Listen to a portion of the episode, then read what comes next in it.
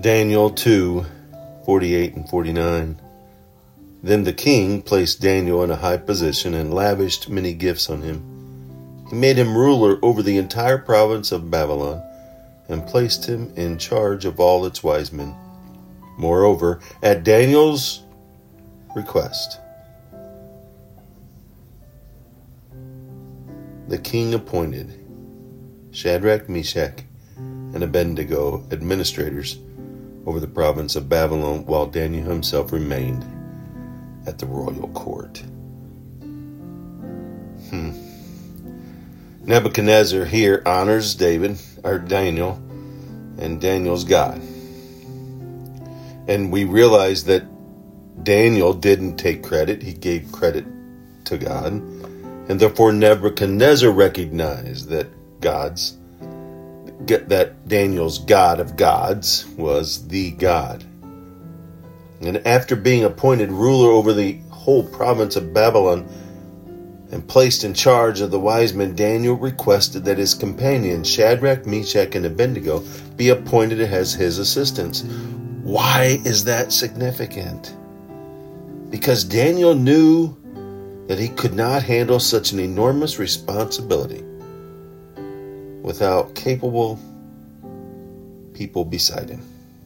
So he chose the best men he knew, his 3 Hebrew companions.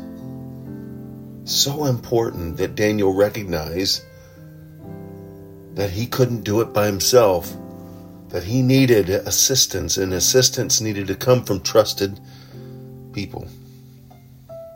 A competent leader never does all the work alone. He or she knows how to delegate and to supervise, which is exactly what Daniel did. First, he gave credit to God, and God was the reason.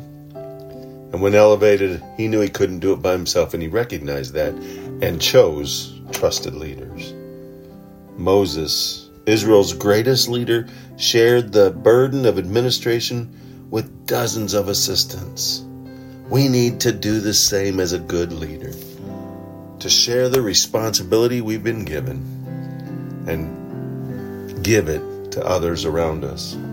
No doubt we pray, no doubt we invest time, and no doubt we place only when those things have been accomplished with the prayer and the trust that we place others in roles of authority. Go out trusting God. Go out giving God all the credit. Go out and don't do it on your own, but do it with help of those you trust and elevate them to help you. He did it. Let's do it.